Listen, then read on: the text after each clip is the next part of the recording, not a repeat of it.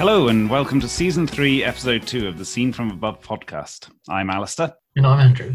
And we are at AJG Geoger and at map underscore Andrew on Twitter. Your hosts for a show that aims to bring you an informal discussion about the cool things happening in and around the world of Earth observation at the moment.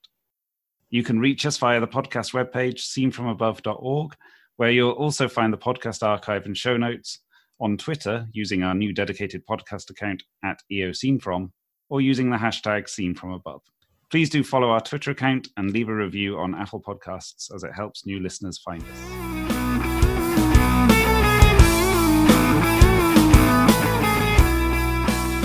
Let's just quickly do my usual reflection on how many things are launched. Last time, 192 things. Now, 205. Last year, the world record, 379. Oh, I don't think we're going to make that. No, this is payload again. I know that we're due some more uh, launches by Planet. Yeah, it does seem a little bit down on previous years. It's really difficult to forecast, isn't it? The scale of things growing. But I still think, uh, even at 205, that's still an astonishing number of payloads launched into orbit. Yeah, if it kept growing and growing and growing, it'd get a bit busy up there. Yeah, let's skip our general talk on space junk again.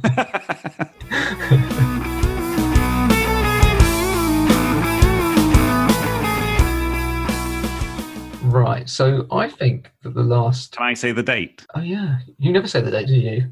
um, sorry. Okay, and now the news on Friday, the 26th of October, 2018. This is smooth this week. Um, my feeling is that it's been a bit quiet over the last three or so weeks since we last talked. Yeah, I'd agree with that. So I've got a few things that I've seen. I know that more Sentinel 5P datasets have been released, which is great. So, what does that mean? I think it's what they've released is um, ozone, sulfur dioxide, and formaldehyde Ah, okay. okay. on each day that you can get hold of. And the example that is shown on the tweet by Copernicus EU is over a volcano in Bali showing uh, SO2 from volcano, obviously sulfur dioxide. My feeling is that there'll be more interest and more commercial opportunities with Sentinel 5P uh, as we move forward into the into the coming years because this data set is so comprehensive and so regular. Um, and it's really, really amazing stuff. It's such a rich data set with so many different variables that it's measuring and, and giving out.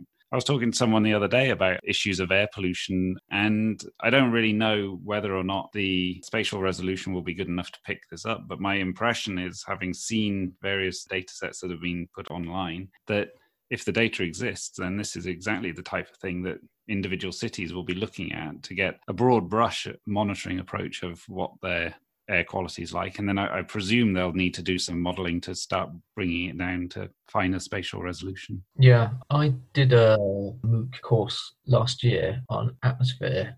Stuff that I was saying was really turning on things in my mind. I was like, oh, of course. And they, and they were saying things like the correlation between the development of China, for example, versus the pollution that was being emitted, how these things were a proxy for economic activity. And I was like, oh yeah, that's that's interesting because I think we talk quite a lot about well, we haven't actually on, on this podcast, but generally the, the industry talks quite a lot about light pollution and how that's a proxy for development and urban growth and urbanization of the world and how that's impacted and quite striking on images. But air quality as well has quite a strong, I would have thought, correlation between this as well. So Sentinel 5P really exciting times. Okay, I just want to raise then quickly another sort of Sentinel thing.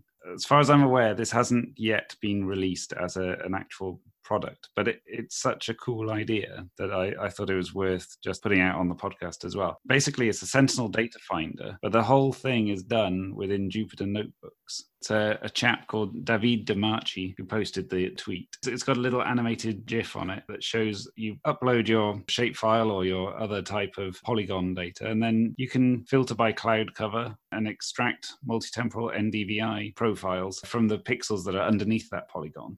So, in terms of sort of the actual what it's doing, the process of what it's doing, we already know that you can do that in, in quite a few other things. But the fact that now it's embedded into a, a, a Jupyter notebook is absolutely awesome. It just looks so cool. And everybody yeah. was going like, oh, can we get the code? Can, how do you do that? And uh, unfortunately, at the moment, I don't think it's it's made available outside of where he works, which is at um, JRC. JRC, just for those who don't know, is the Joint Research Centre of the European Commission. Uh, it's down in Ispra in Italy. Yeah, that'd be a nice place to work, wouldn't it? It would. Hello, JRC. but yeah, it's just absolutely the coolest thing. Um, I wanted to mention in passing actually, do you use Reddit much? I don't. Okay, so I'm not a member of Reddit, but I started to look a bit more at Reddit and it has a super active GIS board. And I saw this week on it remote sensing versus GIS. It was basically a conversation about I'm looking to change career into the GIS and remote sensing. And I thought, oh, this is going to be a good topic, a good thing that we could talk about as well in, in perhaps a future podcast. Mm-hmm. And as you read down, there was one comment that um, I don't know if the word resonated with me, but I really started thinking about it. And, and they said, um, to sort of quote directly, they said, um, I don't know where you're located, but in France, a degree in remote sensing means working in academia or public research institute, very few industry jobs. And there's a reply saying, yes, that's mostly similar in the US. And it got me thinking, is this the old way of thinking? Is this how it used to be? Or is this still predominantly the case? Um, I don't necessarily know if this is news, but I think it's a really interesting thing to think about.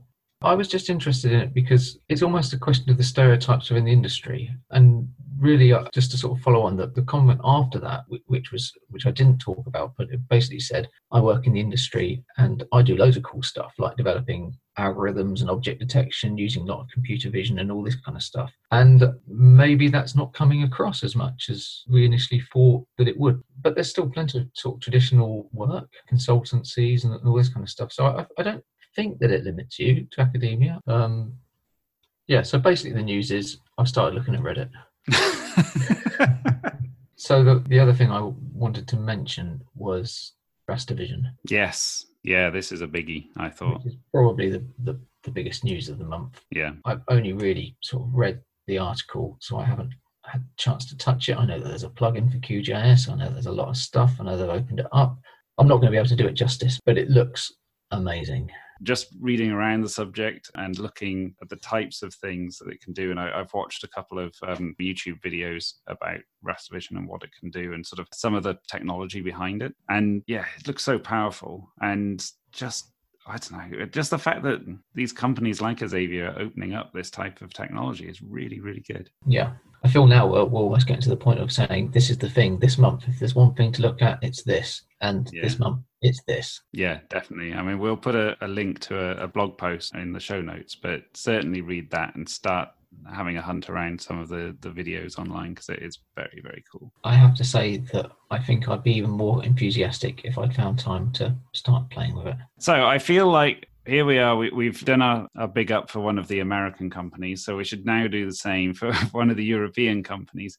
And i came across something today and I, I again i don't know whether this is news news or whether this is just new to me type news but i came across the education page on the sentinelhub.com.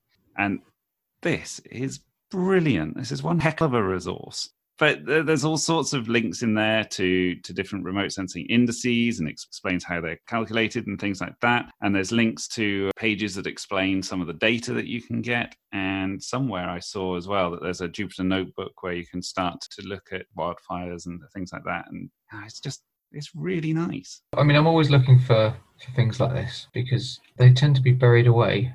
These are the things you need to be looking at. And I hope that's what we try and do here, which we, we try and sort of throw away the noise and, and try and say, hey, this is this is a great place if you if you just wanted to get going. That's a good link. So in terms of getting going as well, there's something else that's been put out by the European Space Agency that is primarily for students and the European Space Agency wants university students to participate in the Concurrent Engineering Workshop, which is dedicated to CubeSats. It's a four day workshop that's being held in January 2019 in Belgium. So we'll put a link to that in the show notes as well. So, yeah, check that out.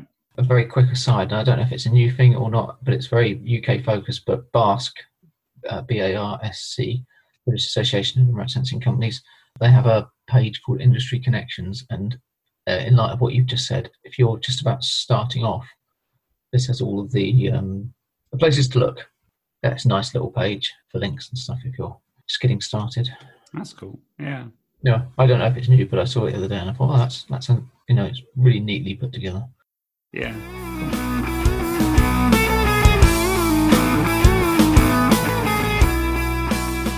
Okay, shall we move on and talk about our topic for this this podcast? So we're always, it seems to me, talking about Sentinels one, two, and possibly a bit more about five these days. So, uh, what I wanted to do is try and get a rough idea of the breadth of sensors that are out there. Obviously, this is not going to be a complete or a fully inclusive list by any stretch of the imagination. But really, I, th- I think for the next part of the podcast, I think we should have a chat about some of the EO systems um, that we've used or that we would like to use or that we just think are quite cool.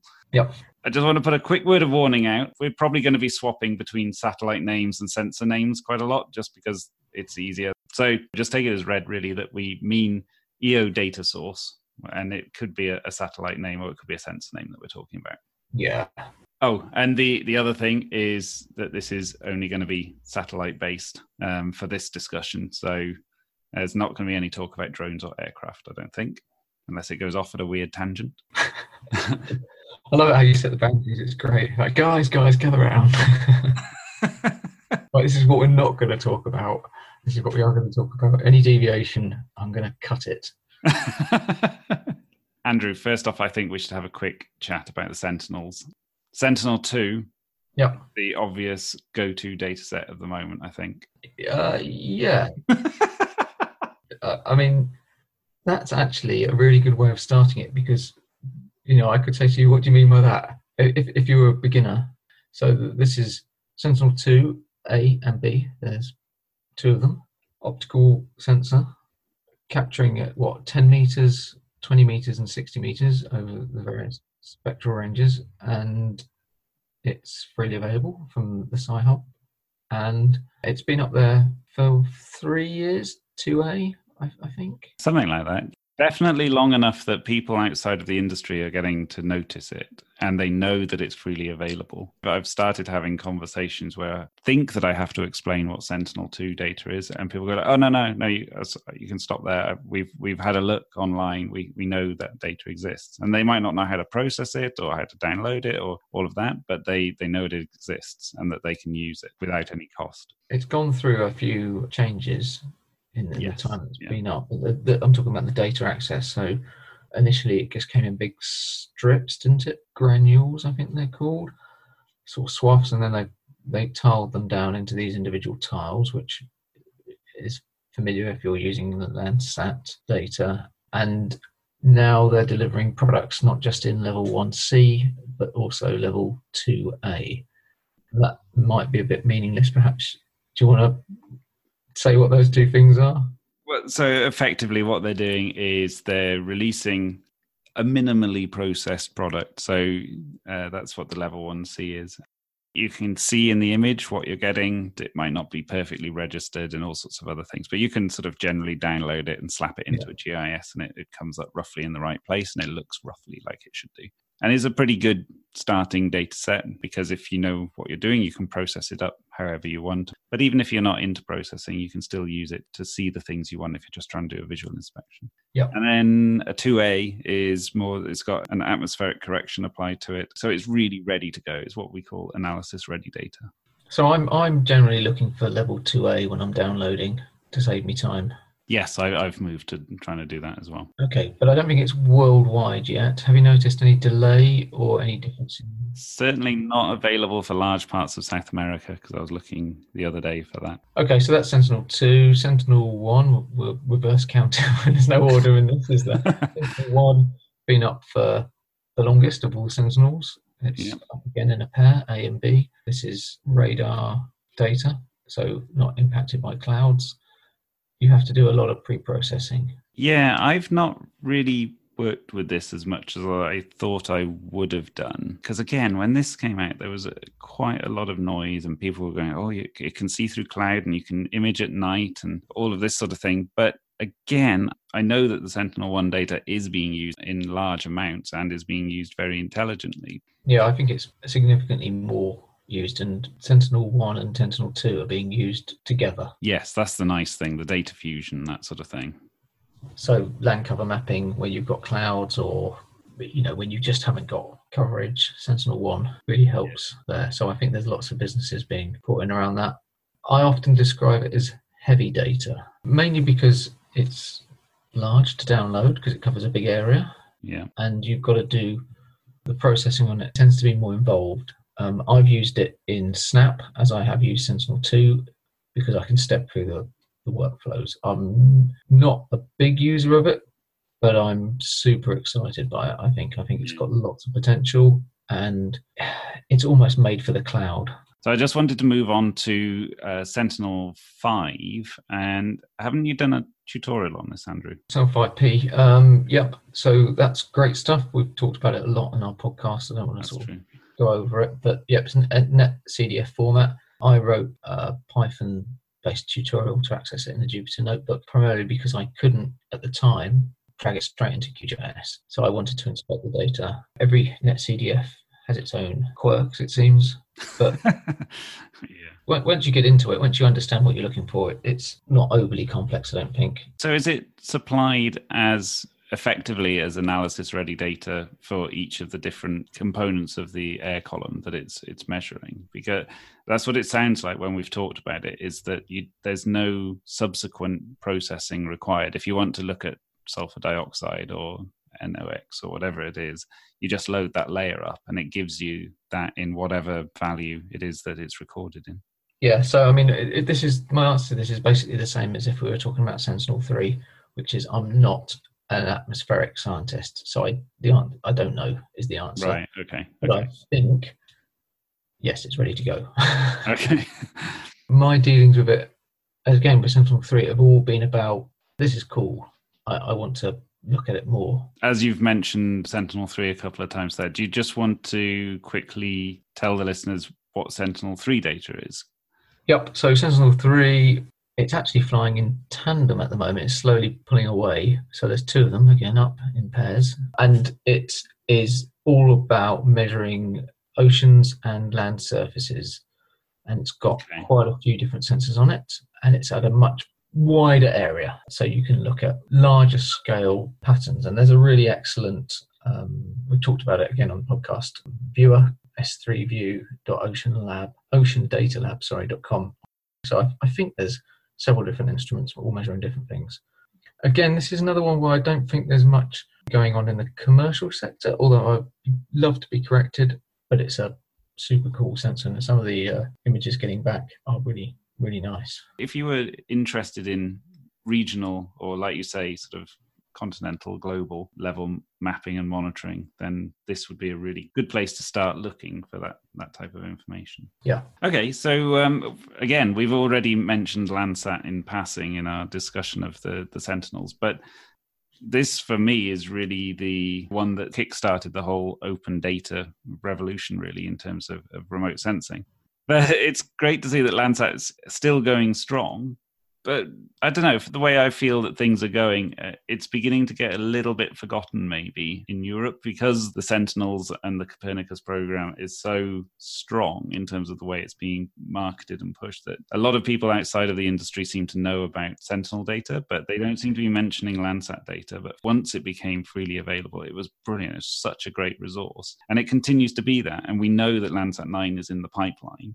So hopefully that will continue into the future as well. Yeah, I'm not sure that, that I see Sentinel being more popular than Landsat. Okay. One of the reasons why Sentinel 2 isn't being used as much as Landsat, I think, although perhaps you feel the other way around, is that Landsat is freely available from AWS, whereas Sentinel 2 is request to pays. Yeah. Although for good reason. Landsat and Sentinel, they are undergoing Yes, harmonization. yeah. There's going to become a time where you just download optical multispectral data. You become sensor agnostic. The aim here is not to say just use Sentinel or just use Landsat. It's to say they both do amazing things. Yeah. Let's talk about these other sensors then. In the past, I've used an optical sensor called Spot, which personally I don't come across very many mentions of that these days. At the same time, roughly, um, I was also using another optical system called Ikonos or Ikonos. And just to sort of finish this sort of high resolution optical sensor, Pleiades, which I think is how you say it, is another satellite system. Really, really nice data to use. All three of those are quite useful for detailed habitat mapping projects. At least that's where I've always come across them. But I don't really see them being spoken about and being used as much as they were. I've often in the past tried to persuade people to consider Spot Six Seven. Okay. It's got a 1.5 meter resolution, uh, bigger area, and the data is good. And I haven't been very successful in doing so. And I think it's a really underused sensor. I would agree. And I don't know I don't know what it is. I've often had conversations with people about what the value is. How much is a 0.3 meter pixel versus a 1 meter pixel versus a 2 meter pixel versus a, a free 10 meter pixel? That graph is interesting. And it's not just in optical data, it's also in elevation data, for example, as well. I'm interested in that. I like Spot 6 and 7, and I have used the, the older uh, Spot sensors. Ikonos, that's decommissioned now, isn't it? Yeah, it is. That was at 1 meter it was some very nice data that it used to put out. GBDX Notebooks has made Ikonos data freely available. Oh, right. Okay. Oh, that's really good. You can go and get that. And what else do you say? Pleiades or Pleiades? I'm never Yeah. quite sure how to pronounce that. That's resampled data, isn't it? I think it's acquired at 0.7 and resampled to 0.5. I have to say that I've used in my working life every single sensor from one meter down. So I've got experience of using all of them, including QuickBird, WorldView 1, 2, 3, and 4. So I- I'm quite familiar with this world. I always found coverage of Pleiades very good. The WorldView satellites are the creme de la creme. Yeah, definitely. It- This is the stuff, and it's the most expensive stuff. But there are plenty of other satellites up there. In the past, a lot of conversations with clients have been around, okay, well, we can look for this type of satellite or that type of sensor. But I think now we and the client know that the the world is effectively covered multiple times by all sorts of different satellites and sensors. And really, we as specialists in the area should just get whatever data sets are available uh, that fit the method of answering the problem that we've been asked to try and look at. We're sort of so lucky to have all these data sources there from different satellites. I think quite often we get European or America centric, but there are the real change in, in the industry, especially with high resolution sensors that we've been talking about. I mean, obviously, there's other CubeSats like the Planet, the Doves, Rapid Eye that we haven't even talked about, which are you know at the kind of two, three, five meter pixel resolution. Yeah. But there are other satellites available, so I'll try and mention some some of them. So the, there's the Space View, uh, SuperView One, Gaofen One and Two, And that's Chinese, yeah. uh, yeah, there's uh, TripleSat, so that's a, a four band 80 centimeter. Uh, there's KOMPSAT 2, 3, and 3A, so progressively getting uh, higher resolution, so all the way to 40 centimeters. I want to say, shall I go on? There's loads. There's also SkySat as well. I've forgotten SkySat with, with the videos, and Vi's got a sensor doing video. I feel we're going to miss one or two or seven or eight, but the choice is unbelievable now. Yeah, exactly. And and the, the range of countries that they come from is also becoming more diversified as well because you've got uh, satellites like CBERS from Brazil and SAOCOM from Argentina. The Indian Space Agency has a whole raft of them. So you've got IRS data, uh, Cartosat, RISAT as well. Yeah, And then JAXA in Japan have a whole raft of them. And then, you know, there's other ones um, that are linked to the disaster monitoring constellation, such as Nigeria Sat and UK DMC, uh, Deimos One, and all, you know, there's, there's a there's an absolute ton of them up there. yeah, and all of the radar satellites as well. So actually, yeah, we ought to give a, a quick shout out to some of those. And I know this is quickly becoming a, a big list, but um, maybe some of the, the commercial SAR players. So we've got TandemX and TerraSAR X, um, RadarSat, which is Canadian owned and has been, you know, that again is an absolute workhorse, creating some amazing data. Yeah. And Cosmos SkyMed as well. I mean, I, I consider myself quite lucky in the sense that I think that I've touched and used 90% of those sensors. That's why I think I get slightly drawn to the Sentinel 5s and 3s because I've never used them in commercial products, but pretty much all the other ones I have. It's, it's quite interesting, isn't it? It shows a, a almost a difference between you and me in terms of the spatial resolution. So you've used Yeah. the, the higher spatial resolution ones quite a lot. From what you're saying, you've not used the the lower spatial resolution satellites like the AVHRR um, meteorological uh, satellites or or MODIS um, and and that type Yeah, of not as much. that's used Yeah. for sort of more regional mapping, which is more my sort of bread and butter. That's interesting, isn't it? I mean, it shows that there's there's such a breadth. The other things that we shouldn't forget as well is the the weather satellites. So geostationary satellites like Meteosat and some of the other ones like Himawari and GOES, they're all up there collecting data on half hourly repeats. But then there are orbiting satellites creating data from sensors like AVHRR, owned by NOAA in the US. I haven't used them for a long time, but they're still there and they're still collecting stuff and they're so important in our day-to-day lives because they all get dropped into the, the circulation models that we uh, see ultimately in, in terms of the weather forecast on our TVs. Yep. The supply industry, which people thought was going to be disrupted massively, still is essential in the supply chain. The GBDX notebooks, they're great. They've been engineered to make it as easy as possible and it sort of answers a question that I had in my own head as well, which was along the lines of how much point is there in some of these companies and organizations maintaining an archive for all these satellite systems. So I, I realize that there is an intrinsic sort of intellectual worth. Uh, and to have a record of the Earth as well at different scales is, is useful.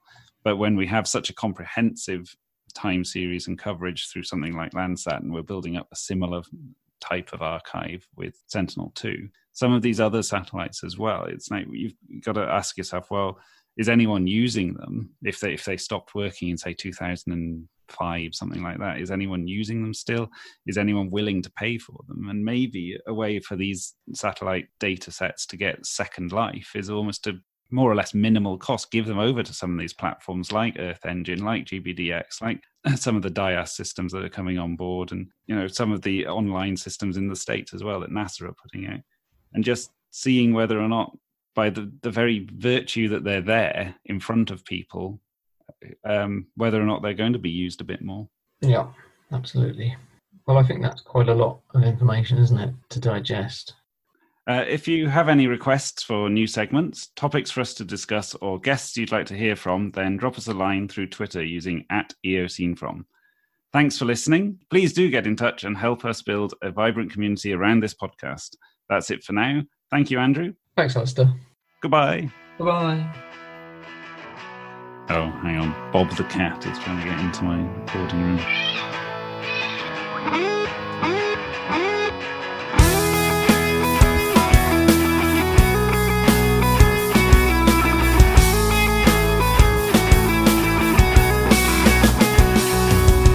path is not an easy one to walk through So take me with you You